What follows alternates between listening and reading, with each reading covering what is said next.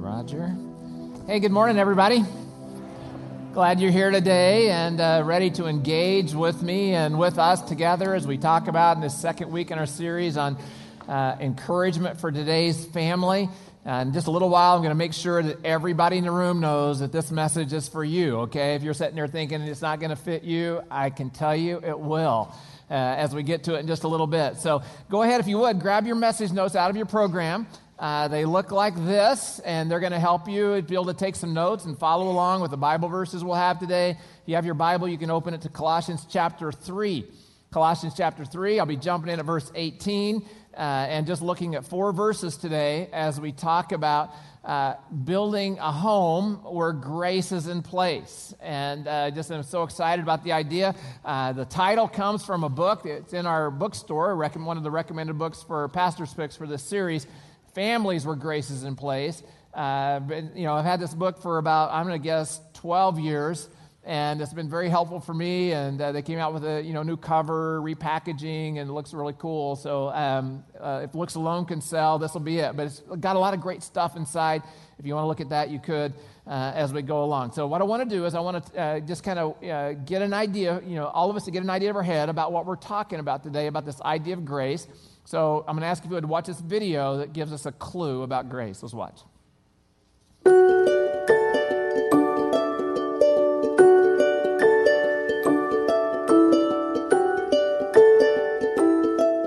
I used to feel like I owed God something, that I could do something to pay what I owed Him. But this is a picture of a paid bill by Jesus. And that's what grace means to me in my life that there's nothing that I can do to pay that bill, but that Jesus already paid it by his death on the cross. For me, grace is um, it's like rain. It it washes away everything that was there before. It makes me feel like there's a chance that I have a new beginning. Grace for me is like this picture. My life was broken, and I didn't know where to go. I was trying to do things on my own, trying to fix things. And then when I accepted that gift of grace, um, it was like the pieces of my life and my heart got put together, and I discovered who I was, and I discovered that I am loved. To me, it's a happy family, and that's my picture of grace because God took my family when it was completely broken and I thought it couldn't be fixed. And He restored my marriage and my family, and with Him as the foundation of it all, so now it's strong. Grace has made me a people person. I've spent years as a, essentially a loner. Uh, even in a crowd, I was essentially by myself. But grace has given me an, an opportunity to be a part of a community the whole grace thing is amazing because you don't have to earn it because it's just love. God has given me a new heart from this darkness to this bright red that's pumping and beating and it's alive and it's amazing. Amazing grace.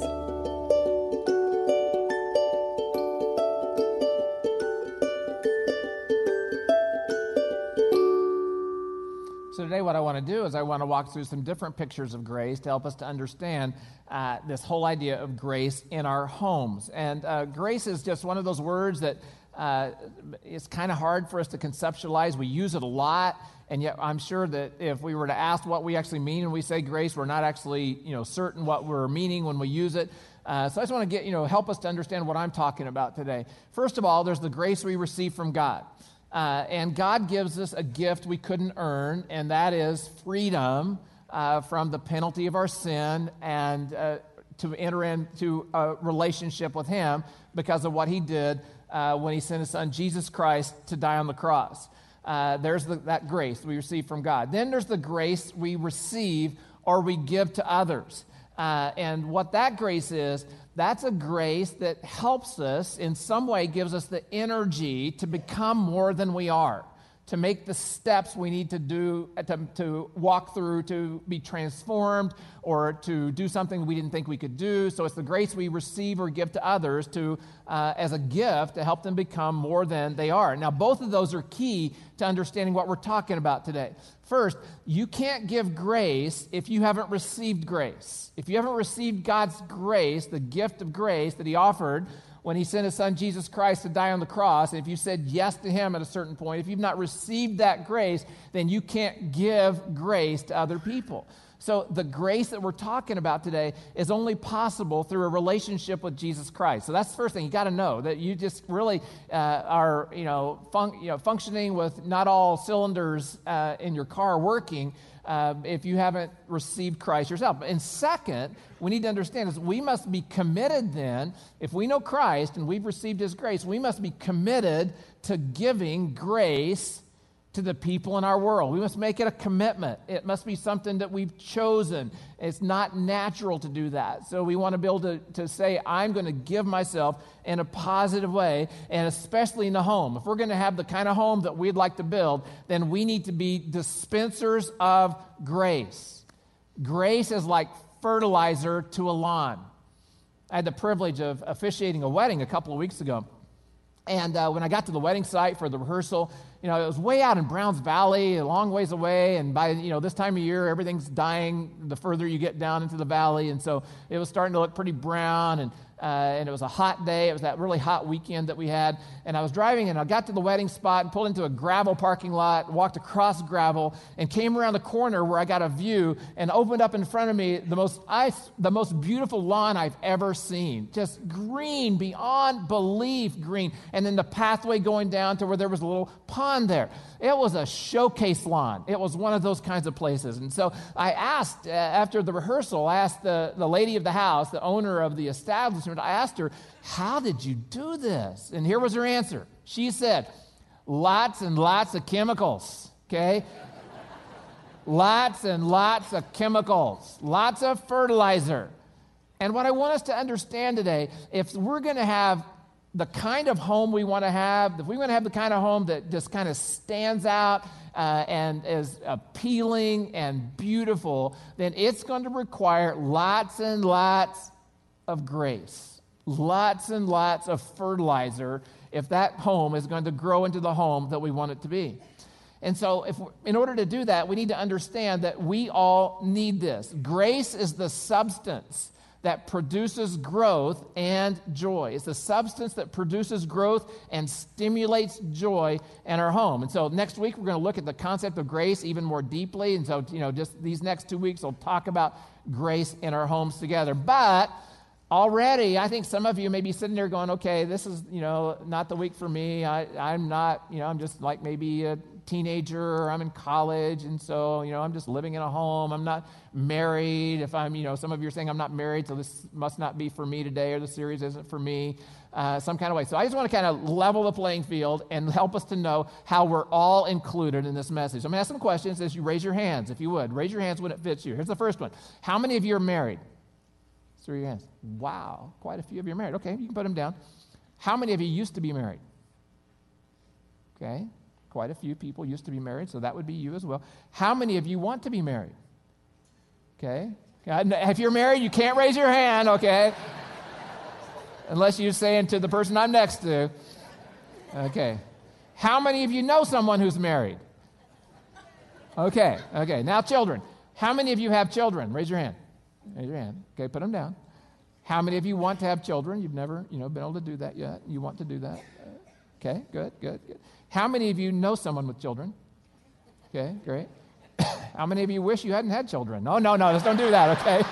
don't go there. Not going to get into that one today. Uh, but here's the next. Okay, how many of you are children? Okay, so, okay, now you see. I've proved this series relates to everyone in this room, okay? Because you all raised your hand at a certain point, and I believe you're going to get something from this. Well, today we're in Colossians 3, and these verses are set in a time, just give you a little backstory.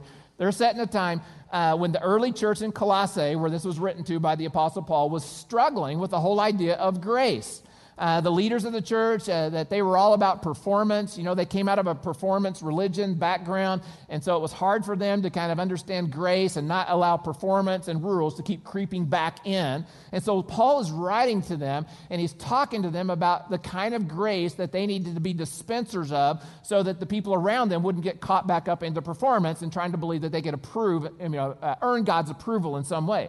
And so he's saying, you know, hey guys, that's not Christianity approval, you know, getting God's approval by what you do, that's not Christianity. Christianity is Christ forgives you God gives you a gift because of what Jesus Christ did for you so that you can receive that grace and then so that you can be free to give that grace to other people. And in th- these verses we're going to look at today, in this right in the section of Colossians, he's going to say, and this is what it looks like in the home. This is what it looks like for you to do it in the home. And so when you give grace to your family, so this is what we're going to do. We're going to take two categories. First would be husbands and wives, and then parents and children.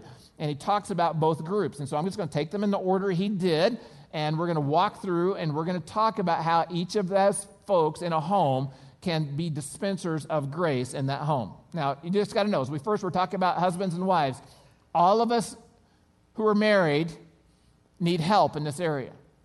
Not one, not one marriage in this room is perfect, okay? There's not one marriage. So we all need help in some way.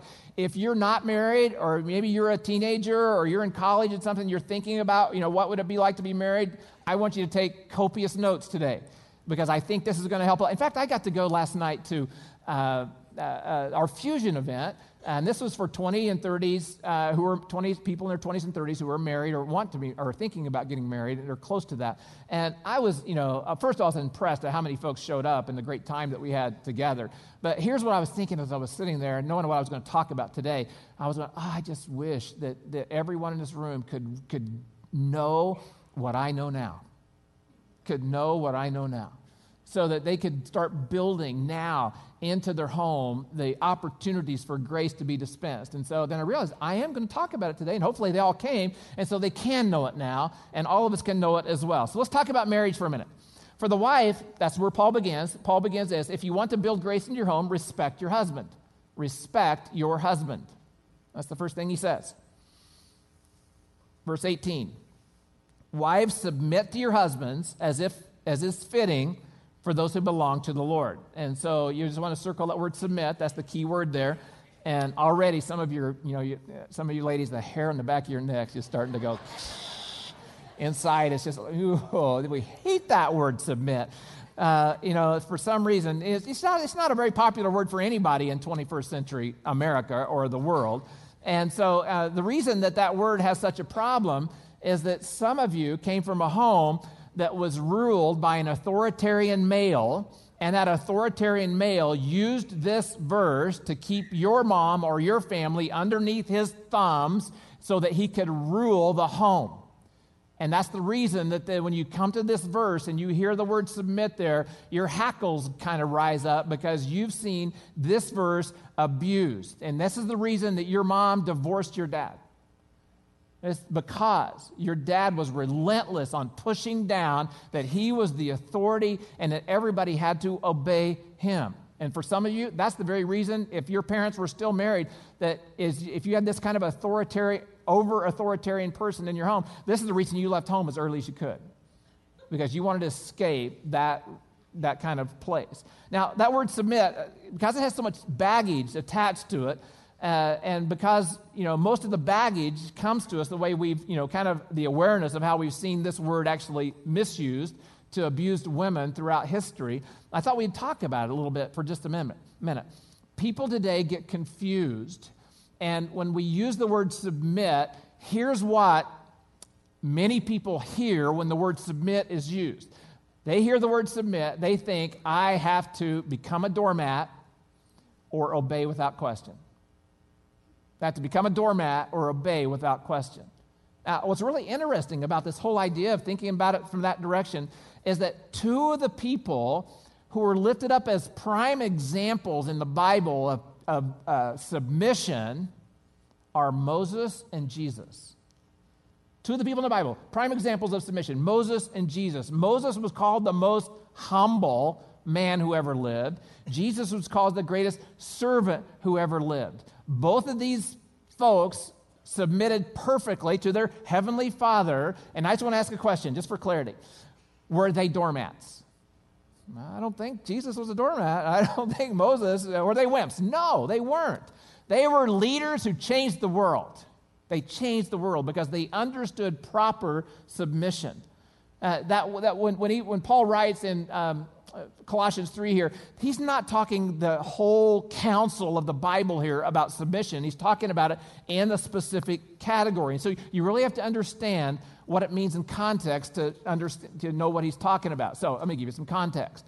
Uh, Paul's writing to and uh, would be similar to the context in Jesus' day. In Jesus' day, men were not supposed to talk to women, so that was a cultural rule and it was actually a religious rule. Men were not supposed to talk to women, and yet Jesus did talk to women, right? So he broke that cultural rule. Men weren't even supposed to teach women, and yet Jesus did. We know examples of when he did that.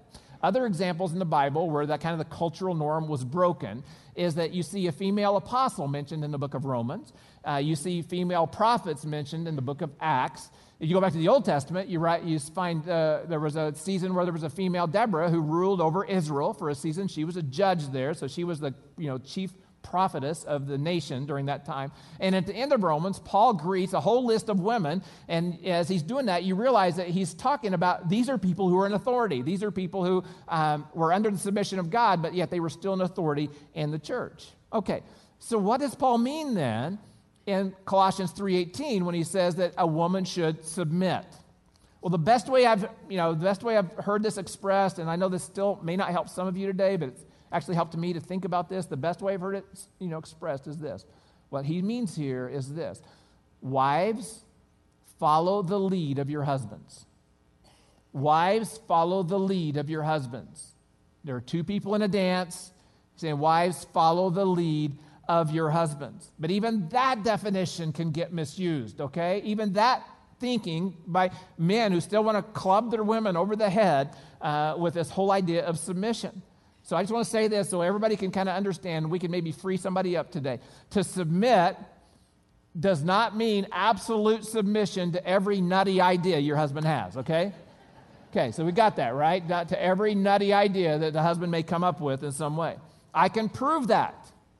I can prove because we are told in the Bible to submit to all authorities, those placed over us in authority. And there, yet, there are examples in the Bible where people who were serving God didn't submit, submit to authorities. One is Acts 5.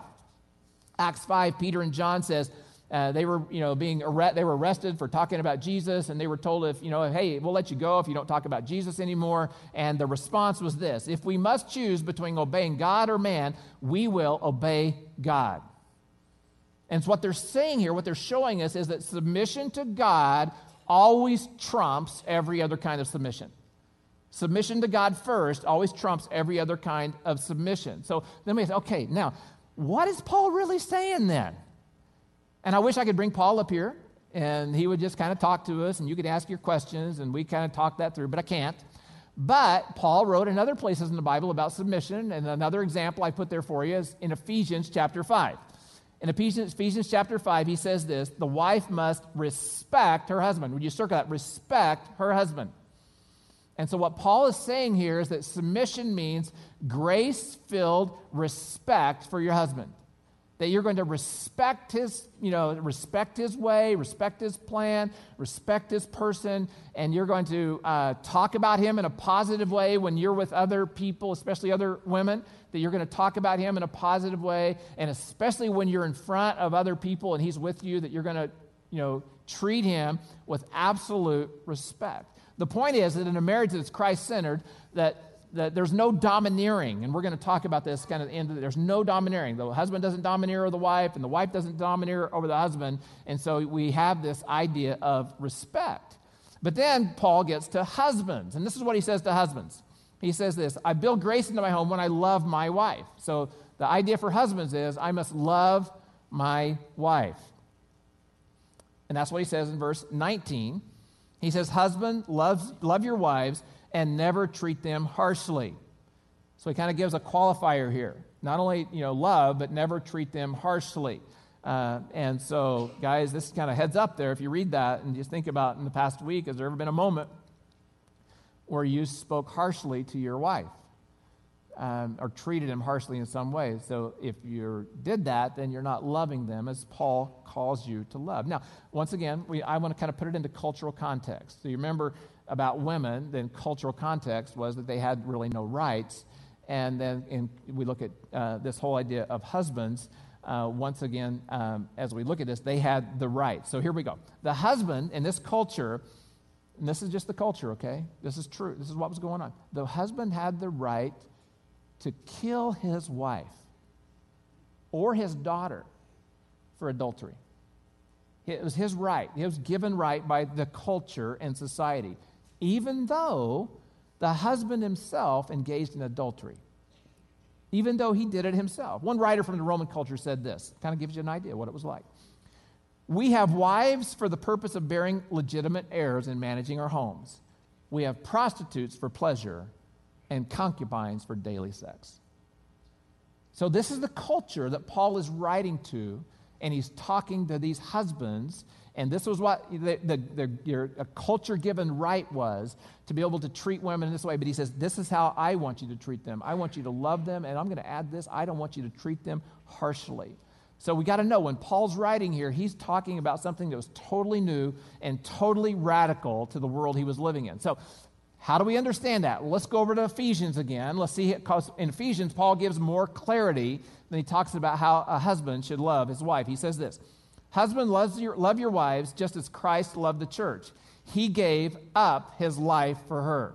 So that's how a husband is to love his wife. He gave up his life for her. And so, how did Jesus love the church? How did Jesus love us? Well, we know that Jesus sacrificed, we know that Jesus served, uh, we know that Jesus gave, we know that Jesus was humble, we know that Jesus lowered himself so that others could be lifted up. So, those are some of the ways we know that Jesus loved and that husbands are called to love as well. And I was thinking about that, and I came across this uh, writing by a guy named Walter Trobisch.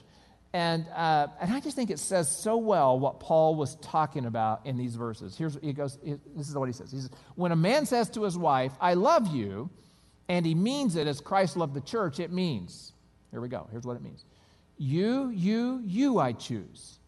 You shall dwell in my heart, and I in yours. You are the one I have longed for. I will give everything for you. I will give everything up for you. I will give everything to you. I will give myself as well as all I possess. I will work for you and wait for you. I want to guard you and protect you. I want to share my thoughts, my heart, my body, all that I possess. I want to listen to what you have to say. I want to bless and support your undertakings. I want to remain always at your side. I will die for you. Walter Trobisch. That's the love that I believe Paul's referring to when he says that a husband should love his wife as Jesus loved the church. He gave himself up for her. Now, some of you guys and your husbands, when you think about this whole idea of giving up your life for your wife, I mean, you've got it in your head that what Paul means here is there, there might be an incident where, say, North Korea does invade the, the United States, that if North Korea invaded the United States, you would get a gun out and you would go to battle and you would stand in front of your home. And if North Koreans came against your home, you would shoot it out with the North Koreans. And if you died, that would be you giving up your life for your wife. Now, guys, how likely is that to happen? Not very likely. So, Paul is probably referring to that moment when you could be superhero uh, and stand up for your family. But what I think he really is talking about is the day by day routines of life, where husbands, you get to die to yourself and you get to live for your wife. And you get to show her your love by your willingness to put yourself aside. It's the, just say it, it's the daily gestures of love that fill the love tanks. The daily gestures of love. I, I love going to the ocean. And uh, for me, one of my favorite places is Aptos. Uh, and uh, Kim and I spent a lot of time over at Aptos. And you know, if you've ever been there, that uh, you've got the ocean, the beach, and then you've got these cliffs that go up right out of it, and they've got these homes all along the cliffs there. Now, everybody in California, they talk about in that area, they talk about, well, golly, you know, if they have the big one, you know, we have the big earthquake, that all those homes are going to be demolished and they're going to go into the ocean and uh, they're going to be ruined. But do you know what? Honestly, the greatest threat to those homes are is the greatest threat to those homes? It's not the big one, it's erosion. It's erosion. that slowly over time the banks erode and the home ends up slipping into the ocean. And if we're not pouring in on a regular basis into the love tanks of our wife, I guarantee you that our homes are eroding. And we can't stop the erosion, but what we can do is we can keep piling in the love so that they feel our love. Now, and it's true, I'm, I'm just this is true of every marriage. Every marriage. In every marriage, there's erosion. In my marriage, in your marriage, uh, Kim and I got to have a, an official date night on Friday, and you know I didn't plan it this way, so I'd look good today because I had a date night on Friday.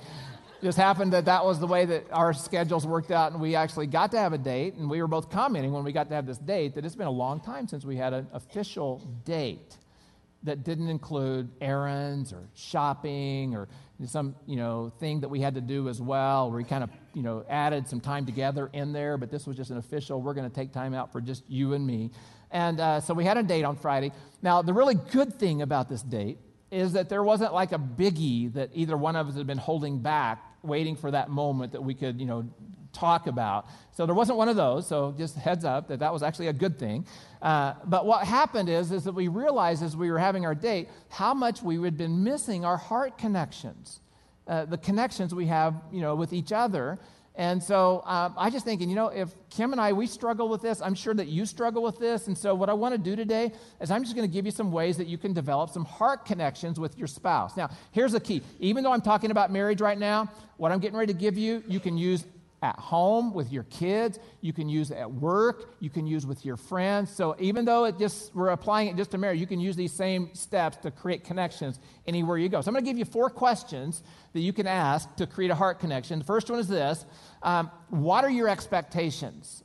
What are your expectations? Great question to ask prior to something you do prior to something you do. So you ask about expectations. I talk to, you know, when I get to uh, do my premarital counseling, I actually have the couple the, who are engaged, I have them go a whole list and just give me as many expectations as they have because what I tell them is that the biggest disappointment in marriage is unmet expectations. They, they didn't, you know, they weren't met after you got married. And so let's talk about them before we get married. And uh, then we can go from there to, to look at that. So, expectations. So, here's what I'm talking about I'm talking about um, because we're getting ready to do, in a couple weeks, we're going to talk about how to be financially fit. And uh, we've been talking to some couples in our church that we're going to be, uh, be able to uh, show on video that day about you know how they got financially fit. So I was thinking about expectations about you know that would be you know hey what are expectations about a budget? What are expectations about spending? What are expectations about debt? What are expectations about giving to God? So you ask those, uh, uh, you know, what the expectations each of you have, and then you kind of work through those. But there are, you know, other things too. What are expectations about the holidays? What's my expectation about vacation? So you're planning summer vacation. What are you going to do? So instead of one of you planning the vacation, you say to, what are our expectations? You know, how's this going to play out? What are we going to do? And so then you verbalize those, and then at the end of the vacation, you don't have somebody sulking because, oh, why are you sulking? We just got bring, I didn't do what I wanted to do. You know, so you don't get that. Is you actually do it up front, and you kind of then accommodate everybody's you know thoughts. You, what are your expectations about meals? What are expectations about being together? And I say you can uh, you can keep yourself from a lot of uh, disappointment and hurt when you up front define your expectations. Okay, second is this, and by the way, these are going to get more difficult, okay? That was kind of the surface level. That's a pretty safe one right there, but here's the second one here. What makes you feel loved? What makes you feel loved? Now, because I knew what I was talking about on Sunday, and we had a moment um, at dinner on Friday night, I just thought I would try, you know, a couple of these questions with Kim. And so I asked her this question, and uh, you know, the first thing, and, and, she was just you know helping me, not just she, no, she answered the question eventually, but she was actually helping me with my talk at this point. And she, what she said was, she said, Ron, I, I just think you ought to make it clear to the people on Sunday, you can't make me feel anything. And that's the truth, folks. You cannot make a person feel anything. You're not responsible. You can not make them. You can't force it, but you can help them. So here's what she said What helps you feel loved would be a better way to say that. What helps you feel loved? Because if I can't make you feel a certain way, and I'm going to pound it in you until you feel loved right now, then I'm going to do things to help you. Now, one of the things you can use would be uh, the Five Love Languages by Gary Chapman. If you're not familiar with that, Gary Chapman, Five Love Languages and he has a book written by that. And I just think t- because today's world is so free, there's lots of free stuff on, online that you'd probably be able to go online to Gary Chapman and the five love languages. And I bet you there's a free test right there where you can find out your love languages. But you know, there's five areas, uh, ways they say we give and receive love. One is through touch. One is through serving or service. Uh, one is through words. Uh, one is through gifts, and one is through time. And so, you know, basically everybody's pretty much wired to one of those five ways they give or receive love. It would be touch, service, words, gift, or time.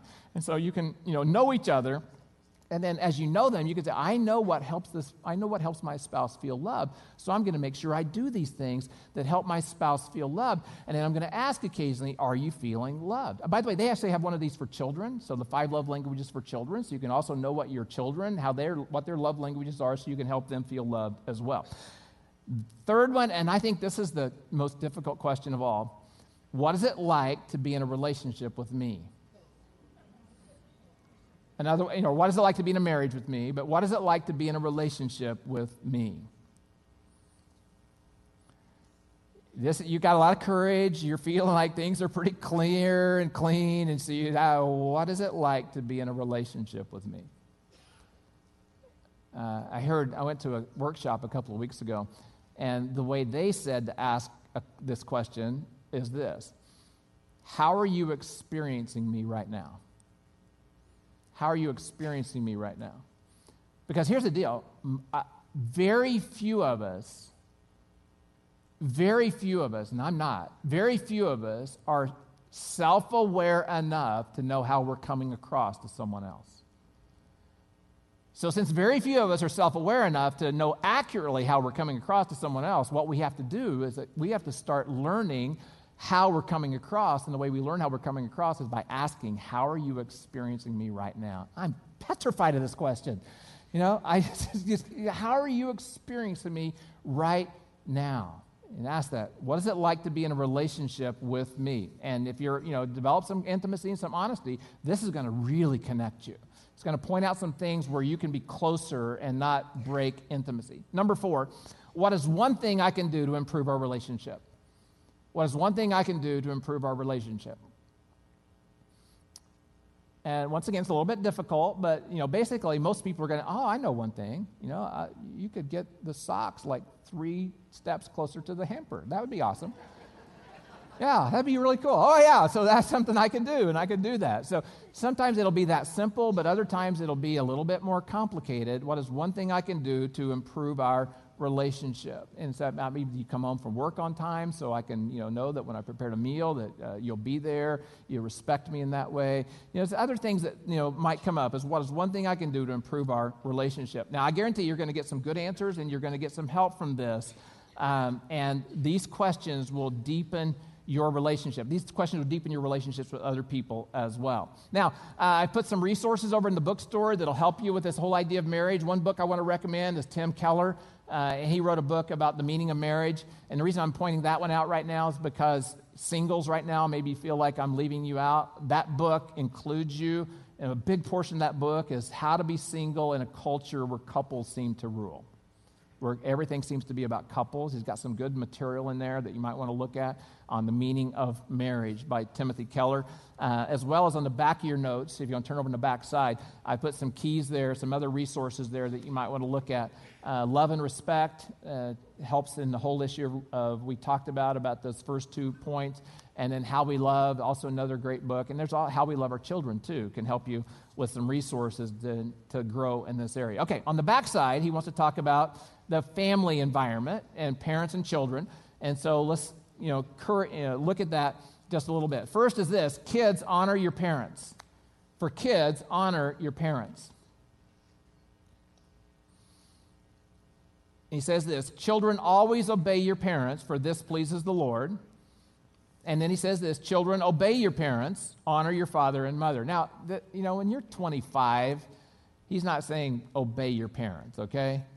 You're, you know, he's saying honor your parents. You honor their wishes, but there's a point where you do have to break the ties and that you do have to step out and you are independent and that you can, you know, you don't have to obey everything that they actually say. But when you're younger, you do. And you're still in their home, you have to obey the, the values that your parents live by when you're still living underneath their roof. Uh, but then when you move out, then, then you move into the place of honoring them. Uh, but I, you know, with that whole thing about Ephesians 6, I actually dropped off. I'm so sorry about this, the rest of what I wanted to put on. So this is what Paul goes on to say. He says, Honor your father and mother. And then he says this If you honor your mother and father, things will go well with you, and you will have long life on earth. Isn't that a great promise? If you honor your mother and father, things will go well with you, and you will have long life on earth. So he gives you two reasons to honor your parents prosperity and longevity.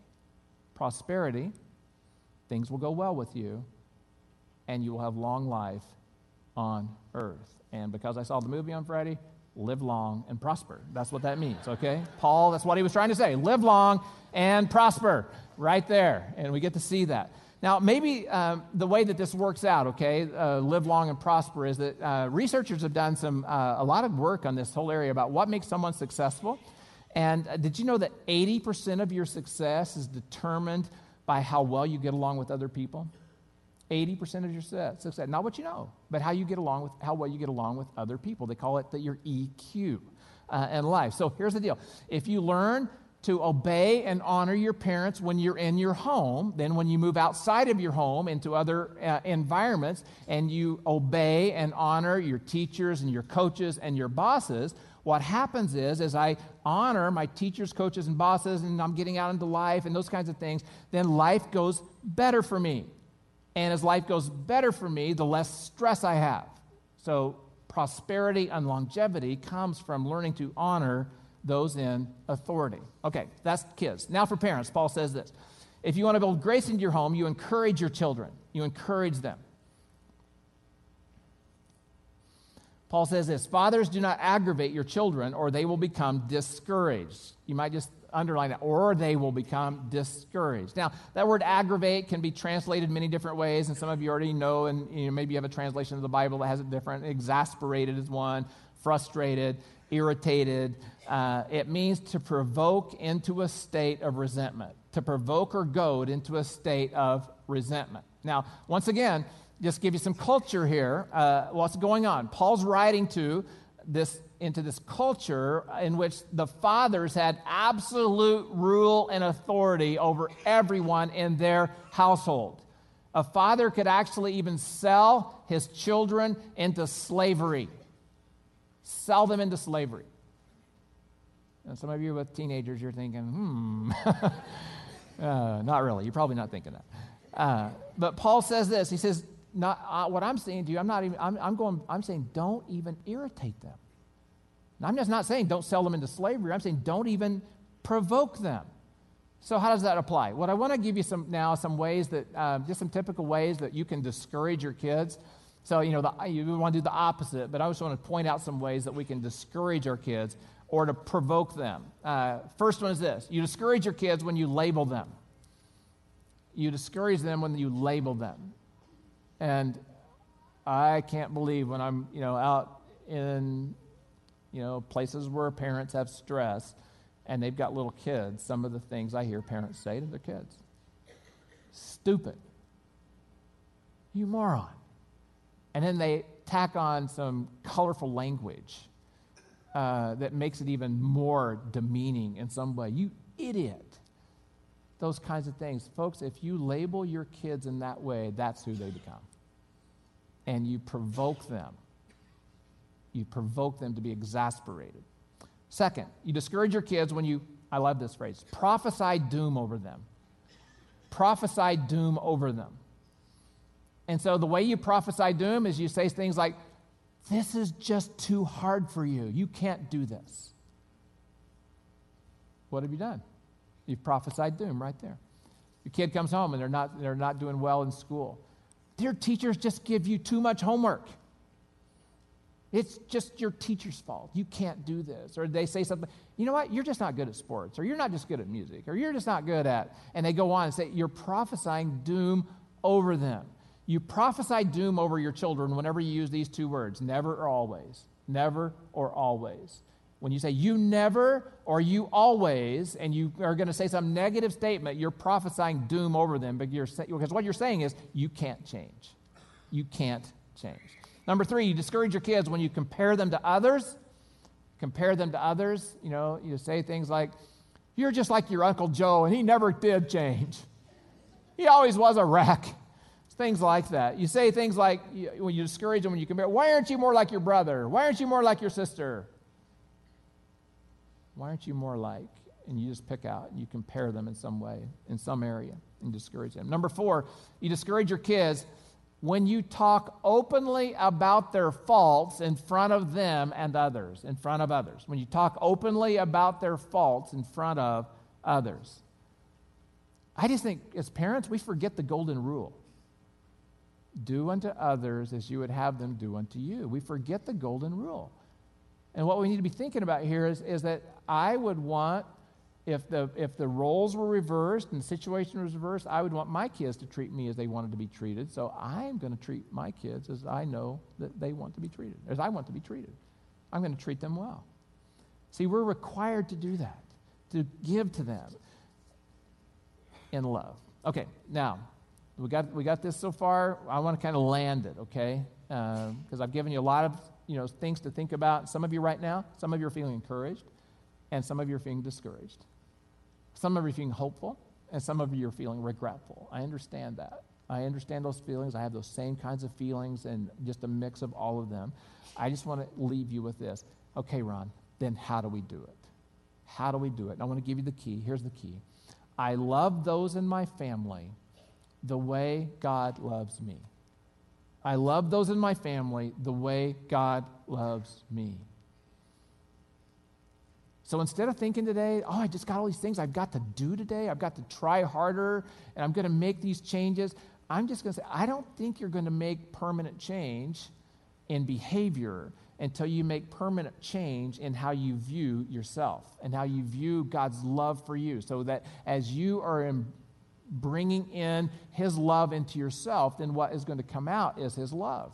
So you have to replace what's inside with His love so that what comes out of you is His love for other people. And I think that's what Paul means in Colossians 3, the verses right before we read today. He says this Since God chose you to be the holy people he loves, you must clothe yourselves with tenderhearted mercy, kindness, humility, gentleness, and patience.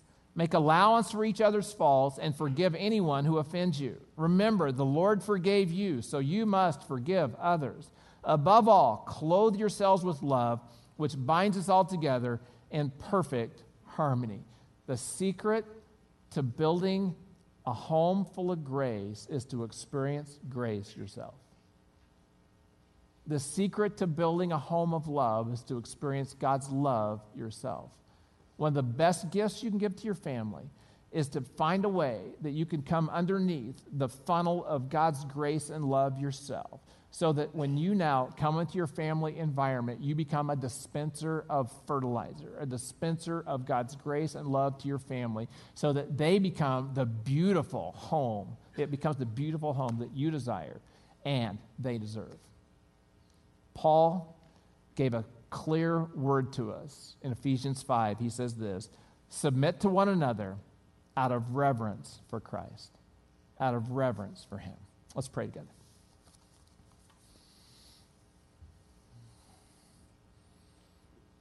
Well, Father, as I prepared this, uh, this was hard for me. It was a wake up call, just a reminder. And, and I pray for everyone in the room that this, this message today, I, I believe, is related to every one of us in some way. So, Father, we just come before you now, and we just want to sit here and, and receive your grace. It's not about us feeling bad right now.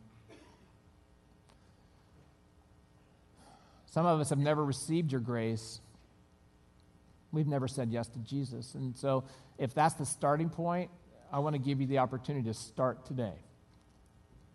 If you've never said yes to Jesus, here's what you do you say, Jesus, I want to say yes to you today. I believe that you came to earth and you lived and you died on a cross for me.